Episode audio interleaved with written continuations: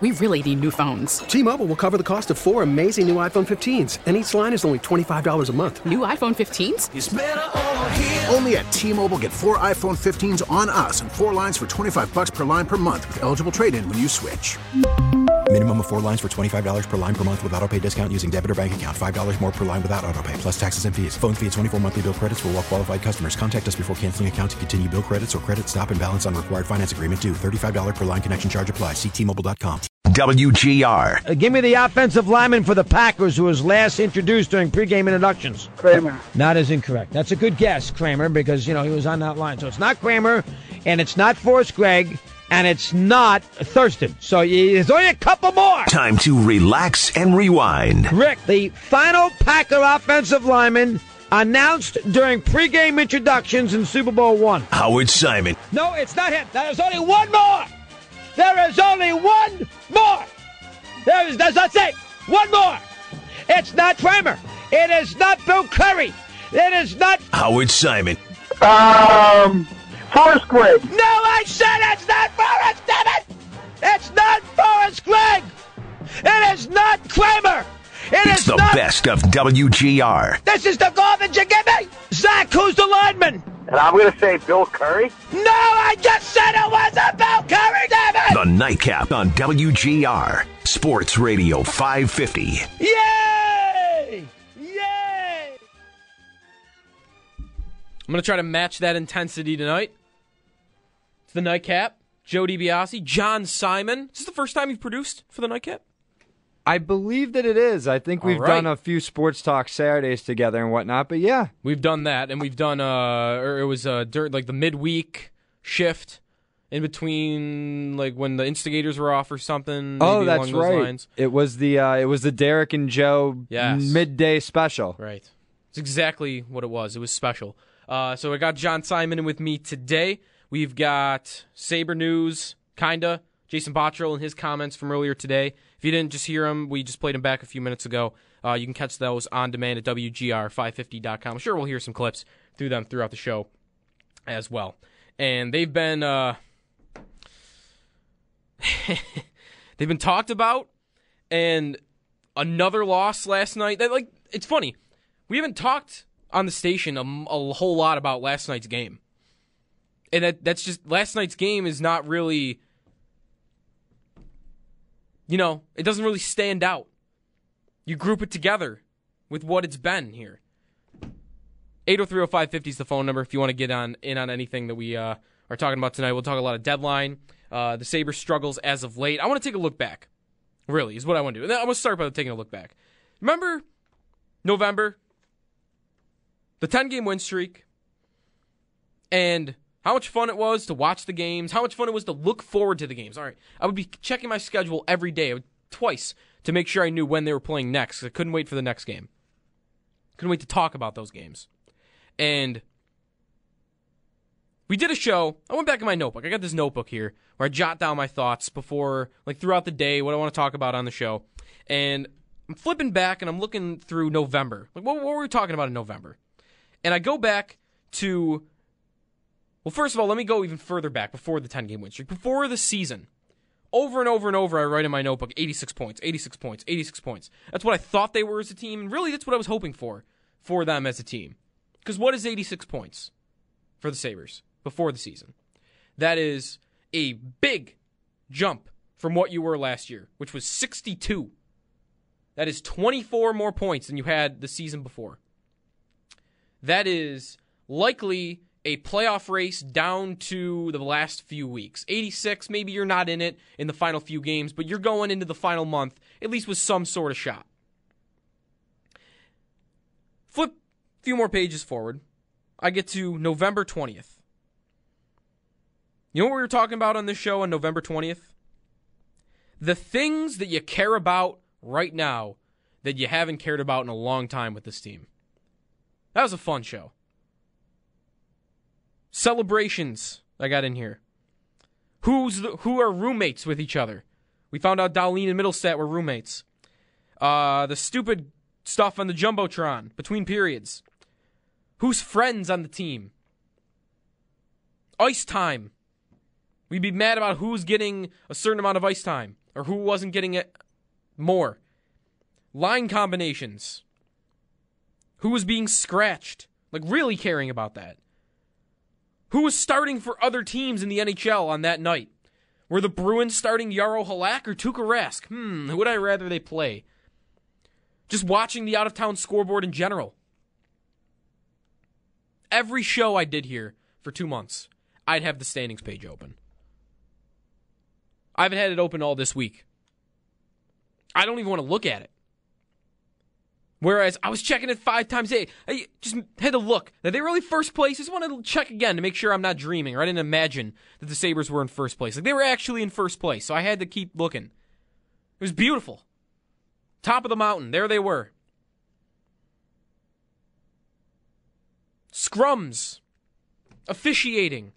Like getting really mad about that stuff and getting really into it.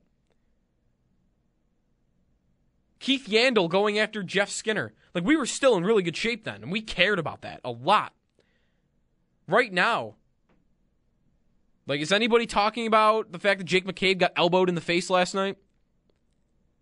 There are just large problems at hand where it's overwhelming all that stuff that we were having fun caring about in November. One more page after that. November 23rd. What I have written down in my little notebook here expectations for the rest of the season. On November 23rd.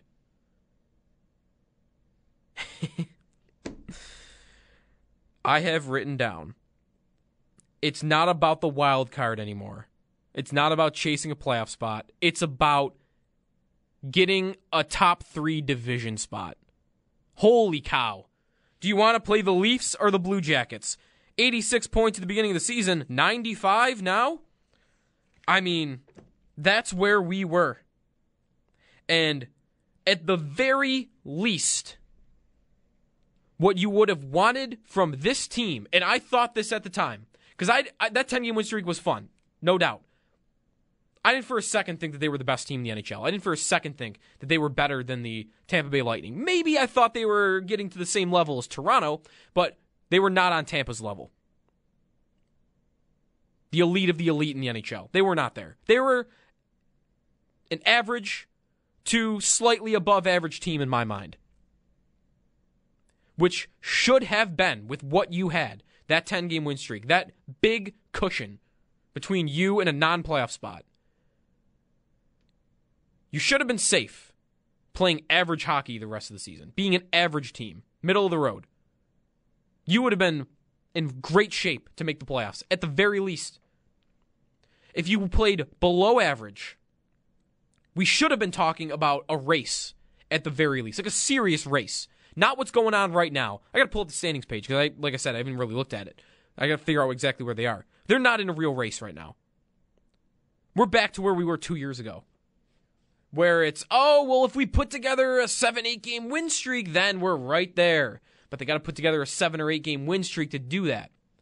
The fact that they have that ten gamer early in the season, I think, really shows you how bad they've been in the past few months result wise. I still think largely they're about an average team overall.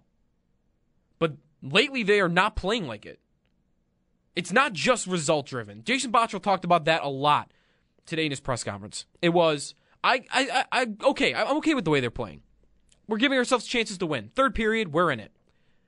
We're just not getting the results. He was just short of saying we're just the bounces just aren't going our way. And I think it's wrong. You can be an average team and still be playing like crap for a month. Because they have been. They've been outscored 9 to 1 in the last three third periods against the 12th, 13th, and 14th teams in the East. Are you kidding? The Panthers, Devils, and Rangers. We were supposed to be way above that earlier in the season. And you're getting stomped in the most important period, three games in a row and your only goal is by a guy who hadn't scored in half a season with six seconds left, down three. How low they've sank. Because they are not just getting bad results. They are not just getting bounces going against them. They are not playing well at all. There are deep problems on this roster that need to be fixed. There is absolutely hope. Like if you look at them long term, long term, I'm still very much optimistic.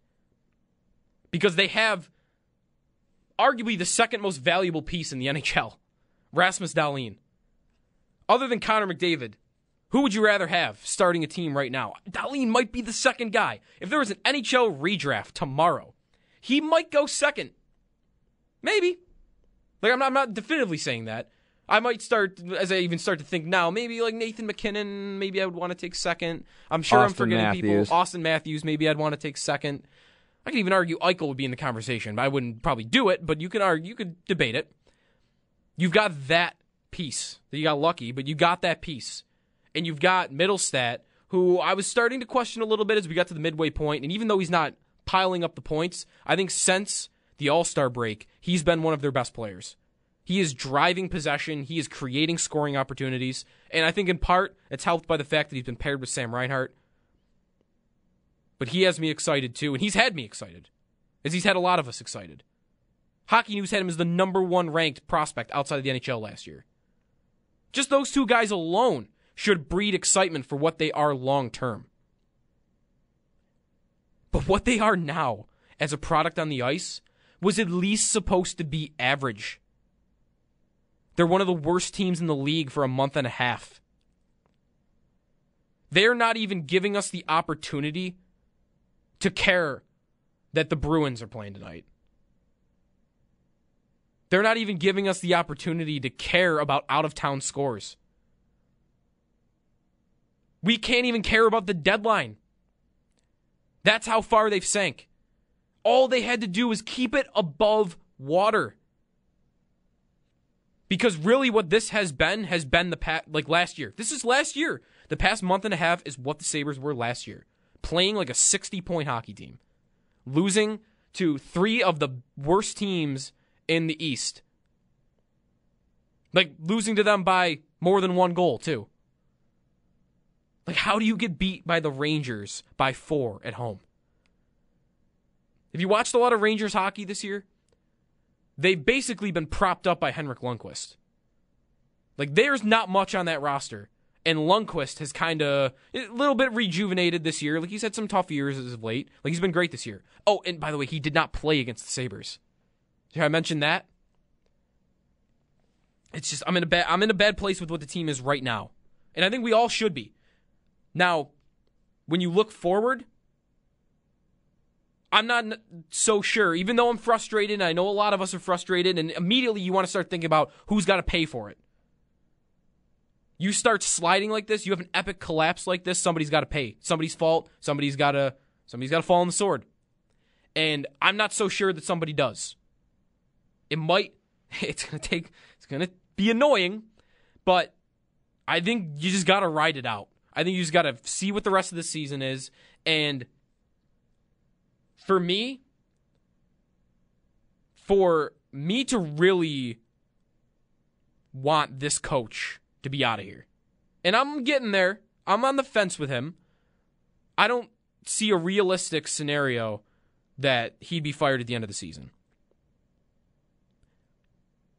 That doesn't mean there isn't uh, uh, there isn't at least one scenario out there where it could happen. They would have to have a collapse of epic proportions. If they don't get to 80 points, I mean, what does that look like in your second half of your season? You were first place in the NHL and you didn't crack 80 points. Then maybe I think we start to have a serious conversation about it. But you heard Botterill today. He not only did he sound surprised by the fact that he was being asked about the coach, he almost seemed defiant in answering it. The fans want Phil Housley fired? No. That's not happening.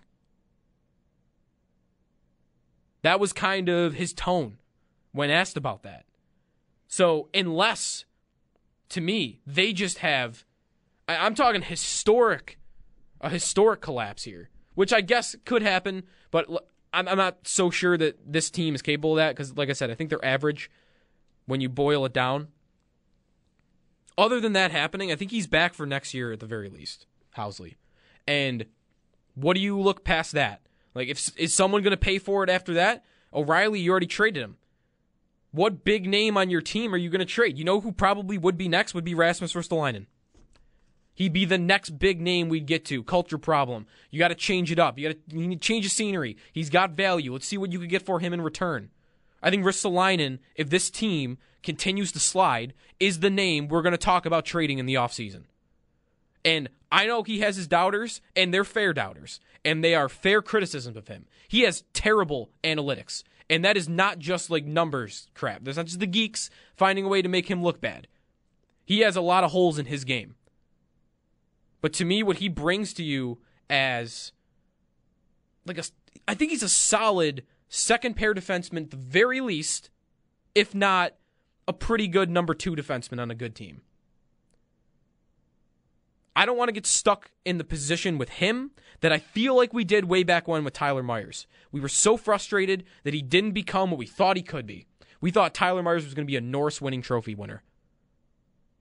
You're lying to yourself. You didn't, it didn't cross your mind at least once. He was six eight, could skate like the wind, and won the Calder Trophy at 19.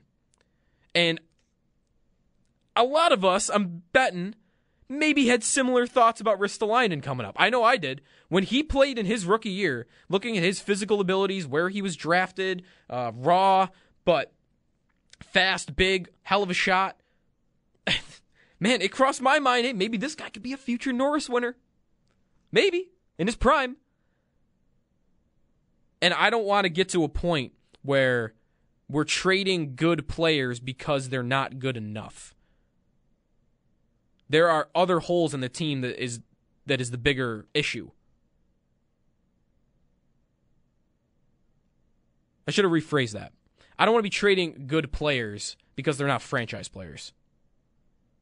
Because we're frustrated that they didn't become what we wanted originally. And that I don't want to get to a point with that with Ristolainen. I think. Like eh, there's trades out there, of course, where I'd be fine. If they traded him for Jonathan Huberdeau tomorrow, I'm gonna be I'm gonna be climbing up the walls in here. But I don't want to be trading guys just for the sake of trading guys when they're good. That's what they did with Ryan O'Reilly, and that trade is not looking so hot right now. They cannot get to a point where they need change for the sake of change. So the rest of the season, I don't know if they're going to be able to climb their way back in this playoff race, but they cannot have an epic collapse. We can't be talking about blowing things up again. I'm going to go crazy. 8030550 is the phone number. Let's go to Ron. Ron, you're first up in the nightcap. What's up, man? Hey, guy. What's up, man? Hey, how are you? I'm sad. I'm so sad. we were at the mall that day back in October, and we thought this could be something this season. I'm sad. I can't believe it. I'm not going to put it on Housley because I don't know what coach can come in and do something with this lineup. Our superstars are, are being superstars. He's Housley's known to be a, a kid, a young coach, a young players coach. He coached Team USA. They were winning. He coached, or you know, the junior USA teams. And our stars are playing well. Reinhart's doing well. Eichel's doing well. Skinner, I guess he's yeah, I agree with that. Young, 26. Yep. I just, it's it's the guys that like, um, as much as Larsson had a good game. Look at the game against Carolina. He stood there and watched the guy score. It's like, he not telling him to do that? And you know, Paul Hamelin said many times, some of these players they do great in practice and they forget about it in the game. How can you put that on Housley? It's a scapegoat. And I know people say, well, he he doesn't put the lineup together correctly. Well, they know the analytics too. Maybe he, no one really knows. I just changing it again would be so dumb. Who would come in here anyways? I mean, you fire Housley, someone's gonna say, "What? You're gonna give me two years? That's it." Yeah, well, see, like the thing, I want, I want to fight you a little bit on the analytics part because I there are people who do know. Like Housley is saying things, even on our station, that are provably wrong. And like the Sobotka thing from a couple weeks ago, uh, the shot attempts thing. Like I haven't seen anyone that has any evidence that they've been one of the best shot generation teams in the last few weeks. But we had Housley on our airwaves saying that this week. So to me, like I'm on the fence with him too. I'm not ready to fire him, and I'm not even clamoring for that to happen. I agree with your point, by the way, that like the star players on this team, they're playing well, right? Eichel's having a career year. Not that he hasn't had good years before this. Reinhart is having a career year. I think he's already passed his career high in points. And not only is Reinhart past career high in points, he is this year, maybe for the first time, producing away from Jack Eichel, which is big. Dahlin's playing great. I think he was probably going to play great no matter who his coach is, but he's playing great. He's already playing over 20 minutes a night. If Elias Pettersson didn't exist, he'd win the Calder. And Skinner, like you mentioned, Skinner. Skinner's got 40 goals already, almost. I don't I don't know. I don't know how to balance the blame roster to coach. I think what I got to do is I got to just say you're not deep enough on your roster. I can't be blaming my top players for that, and I can't be blaming my coach for that. Entirely. He definitely deserves some blame. He plays Sobotka way too much. That's just a fact. way too much. The guy's got four goals in the season. One came last night when it didn't matter with seven seconds left. And if uh, this is how far my memory goes back, game one against the Bruins when the game was over, I think is when his, one of his other goals came. Otherwise, he's got two goals against the Blues and there's zeros for the rest of the season. And that guy's out there playing 20 minutes sometimes, depending on injuries and whatever. Part of the problem is that Housley utilizes a player like that. The other problem is that the way the team is built right now, you have too many players that don't provide you any offensive ability, and that's one of them. So that's to me where the blame should almost be balanced, but between roster and coach. But if you fix what your bottom six looks like, and you fix your blue line, which still needs to happen, like five years later, we've been talking about this. Then, when coaching decisions become start to become easier, I think his system works. It's just all the, all the questionable decisions, and that I maybe I want the coach if I can find him that's always going to make the right decision. Quenneville's out there, maybe it's him, but I don't think I need to move on from Housley just for the sake of moving on from Housley. Jim and Ithaca, Jim, you're on the nightcap. What's up? How you doing, man? Good. How about you? Yeah, not bad. Uh, just want to uh, review a few historical factors, mainly um, that whole uh, issue when uh, they had Pat LaFontaine and Ted Nolan. Okay. What about it? I don't think we've ever really known what the heck that was all about because they they canned LaFontaine, and that seemed to undermine the whole integrity of that. Jim, thanks for the call. Um, let's go to Dwayne and Tonawanda. Dwayne, you're on the nightcap. What's up? Hey, thanks for taking my call, man. Sure thing. Um, I'm I'm just as frustrated as you, man. I'm a long time season ticket holder. Um, you know, I go back to when the arena first opened with my dad in the 200 club seats when it was Marine Midland Arena. You know, I've been Right. through all the ups, I've been through all the downs, and the ups and downs of this season. We were on an all-time high with a 10-game winning streak, and now we're at an all-time low like we were last year. You know, this sucks, and I, I definitely sympathize with you, man. This this sucks, and I agree with you that you know the future is something really to be optimistic about. And Mhm. you know, when the Charlie Coyle thing just went down, and I'm going through my Twitter feed, and I went back went back and forth with a uh, writer from the Buffalo News about you know you know you know not selling the first round picks for Charlie Coyle, and I I, I just I just kind of disagree. And it, you know, if Boston did call us looking for a first round pick for him, I applaud Botterill for hanging up the phone. Oh wait, wait, wait. I'm sorry. You mean Minnesota? Like we're talking about Coyle, right? Oh yeah, sorry. Okay. Uh, I mean, I'm in Minnesota. Yeah, sorry. He went to Boston. Yeah. I, I applaud him for hanging up the phone because you know, I I really think that I, I've kind of accepted this year for what it is Yeah. and look forward to draft day. Not because I want to use those picks, because draft day when you have assets like this is a day where you can get those players with term, kind of like we did with Skinner. Not saying you're going to get Jeff Skinner, but you can get a you have a better chance of getting a guy like Jeff, you know, who can contribute Yeah, yeah, I, I know what you mean, man. And I kind of, I, I agree with you completely on the first part, and I would say I half agree with you on the second part. Not, not even agree with you. It's hard for me to get up for the draft again. I'll get there. They have three first round picks. Ugh. Just what, even having to think about the NHL draft right now, like I don't want to be in that spot again. But that's where we are. On your first point, I am so happy. Like, man, you just you made the right point. I'm so happy that they did not make that trade. The Bruins just traded Ryan Donato, who's one of their best prospects, for Coyle, who is pretty good. You know, he's a 45, 50 point player on a good year. They traded one of their best prospects to do that. If the Sabres would have made that move, I would not oh, I would be not be happy right now. Not that I don't hate the player Coyle. I don't even know if they have a comparable prospect to Donato. Like Nylander should be that, but he's really not.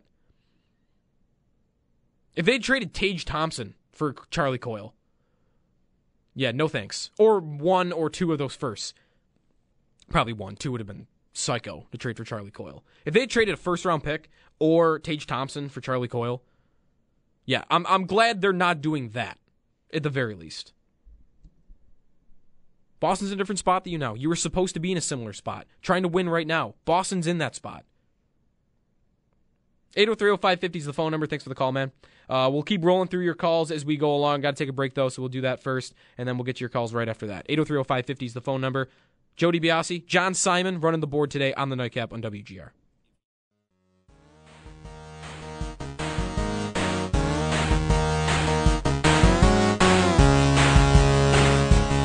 Jason and I talk on a day-to-day basis, talking about our players' situations, travel, just to name a few things. So we have a very good line of communication. Uh, we have a good vision together, and that's going to remain strong. Sabres head coach Phil Housley talking about his general manager, his boss. I think. I think it's how it works. I'm not sure so sure that's how it works over at One Bills Drive, but I think it's how it works at the arena. Um, you can listen to that as well on demand at WGR550.com. Sabres lost again last night to another non playoff team in the Florida Panthers. 4 to 2. With the second Sabre goal coming with like seven seconds left, game was over. Sobotka gets to end his goal drought with that. 63 points in 59 games. I mean, it's still not that bad if you look at it season wide. But when you really break apart the season, it's so frustrating. Really, when you even break apart the last three games. I sat in here last week, and I mentioned who their next three games were against. And I'm like, yeah, this is a big opportunity. It's a big opportunity. You can win your next three. It's a four game win streak. You got three weak teams coming up. Those are games you should win if you're going to be a real playoff race team. You do that, and maybe we're talking. Maybe we're in a spot at the end of it. They lost all three in regulation. Six points out the window. Guess how far out of a playoff spot they are right now, by the way? Six points. Six points. They'd be tied with Columbus. Same amount of games played. They'd be tied with Columbus.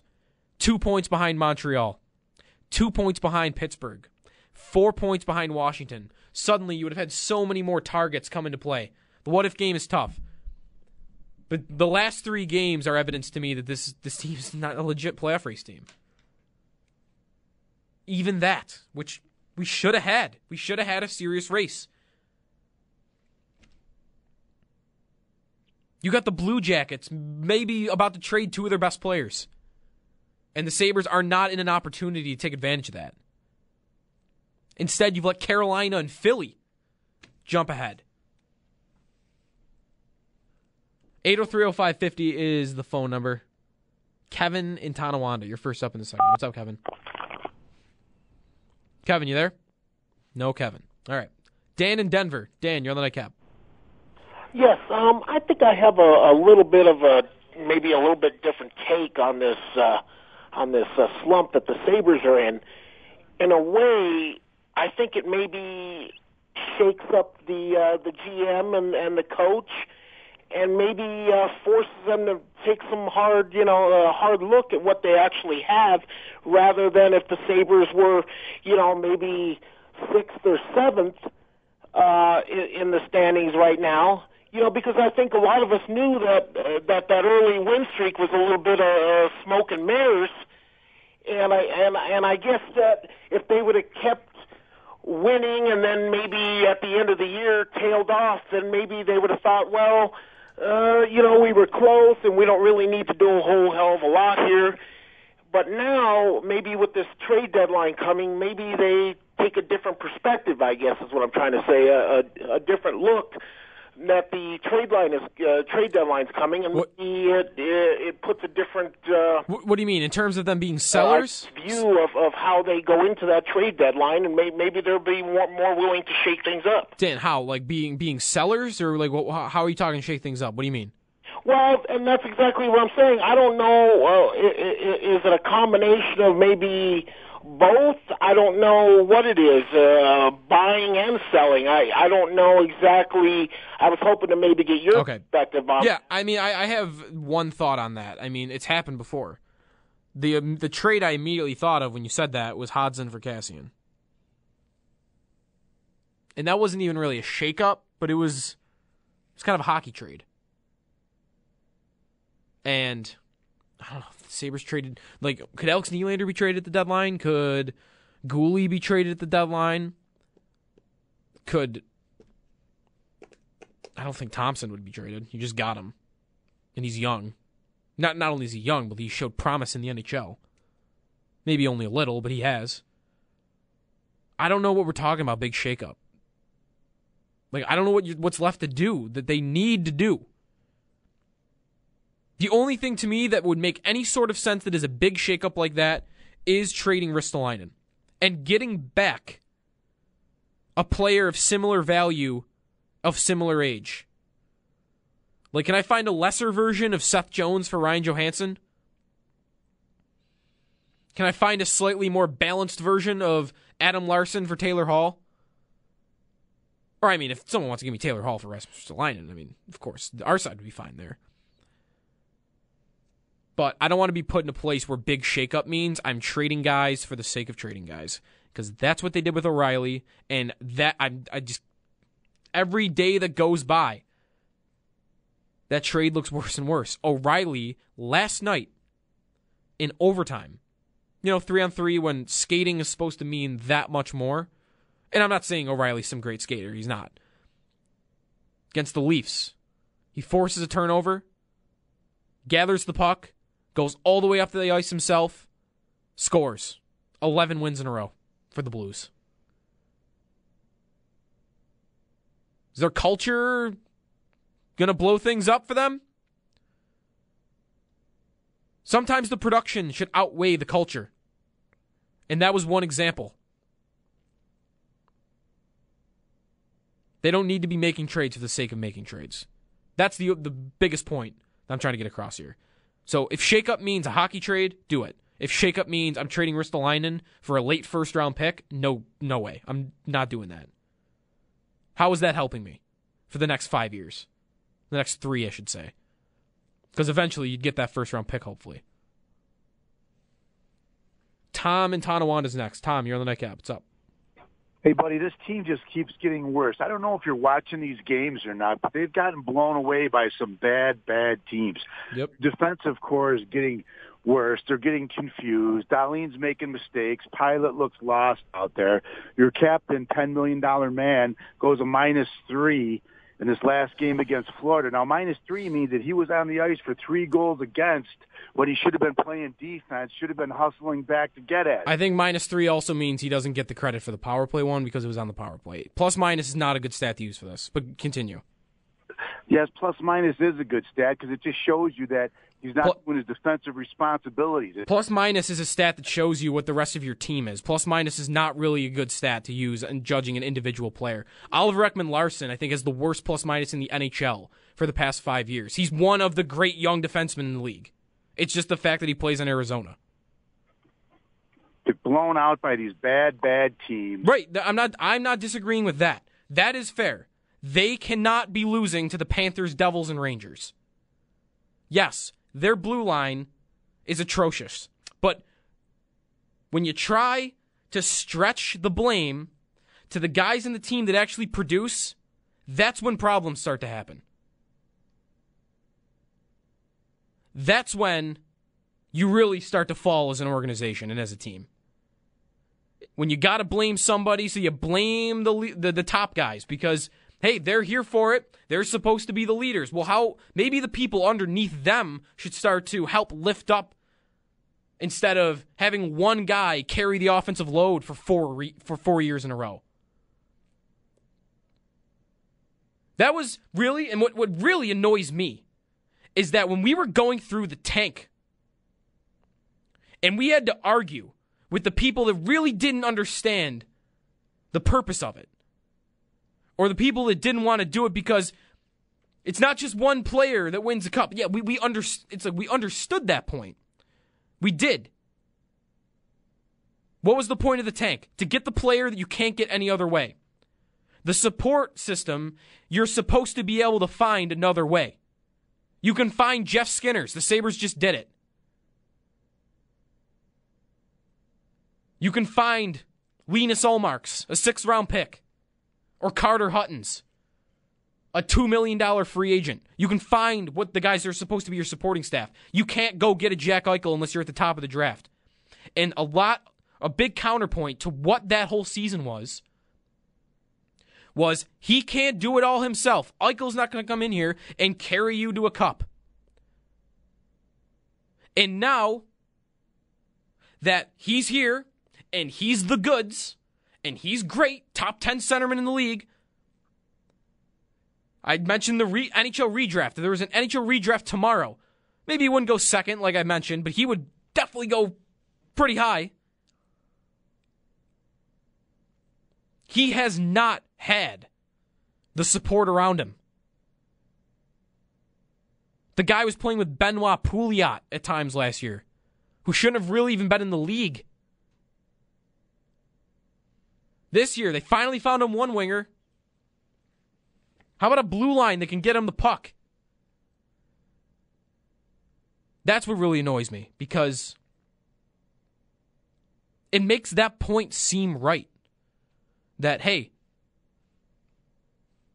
the tank didn't work, or the tank was a dumb idea because you can't just have one great player. Well, he wasn't supposed to be the only great player. He, in fact, is the only thing that's worked about this team in the past few years. He's been their best offensive player. Dude's not even 23 yet. He's been their best offensive player for half a decade already. Are we going to do that with Dahlin in two years if the team is struggling? Because he's supposed to be their best player and he is their best player? They need other people to help lift up these young, great talents so that Eichel doesn't have to be dragging four guys up and down the ice every shift. And that hopefully we don't have to get to a point where Dahlin's got to be pushing four guys up the ice every night. They're not the issues. They never will be the issues because they're that great. Your issues reside in your depth, and your issues reside in the fact that you have maybe four or five players that can score a goal on their own. 8030550 is the phone number. We'll keep rolling through your calls after this on the Nightcap on WGR.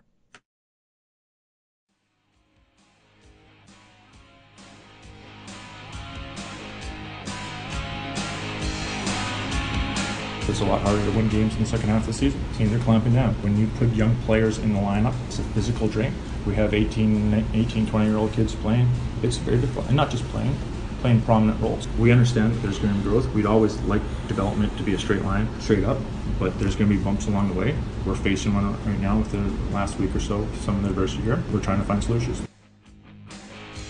Sabres general manager Jason Botterill. Listen to his full thoughts at 80 or not at 803 550.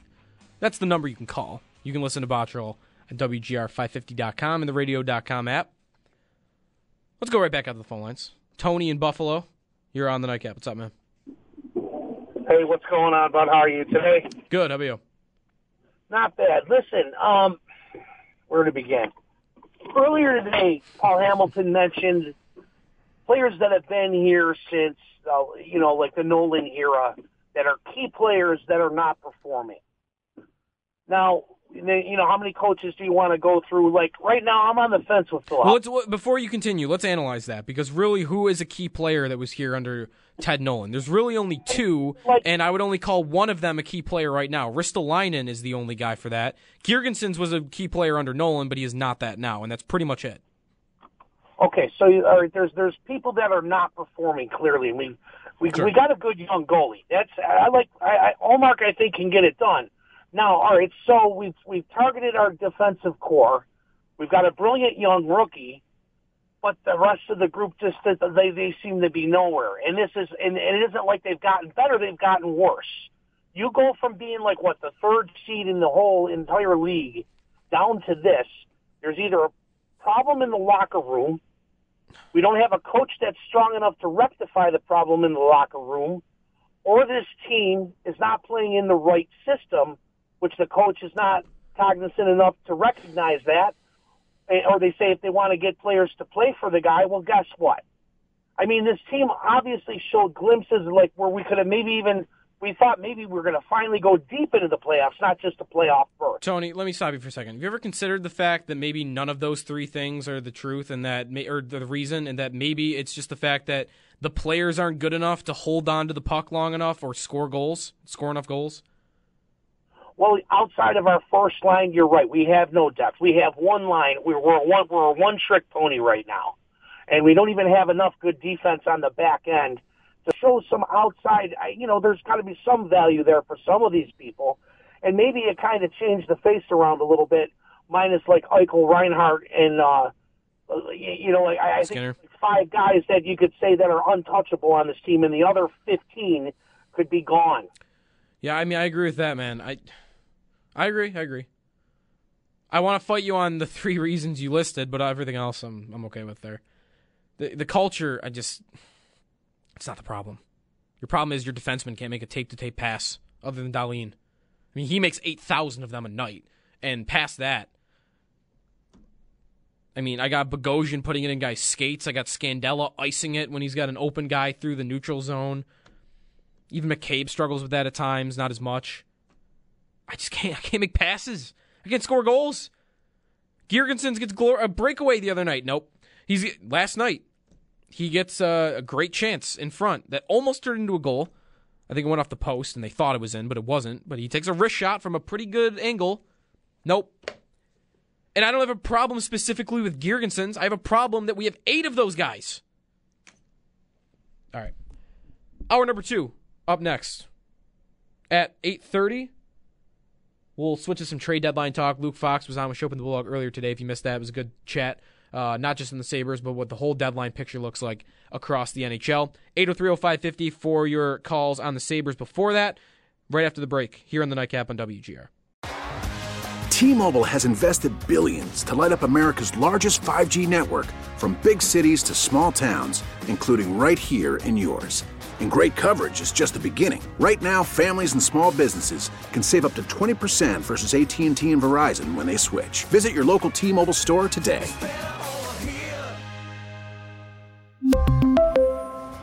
Plan savings with 3 lines of T-Mobile Essentials versus comparable available plans. Plan features and taxes and fees may vary.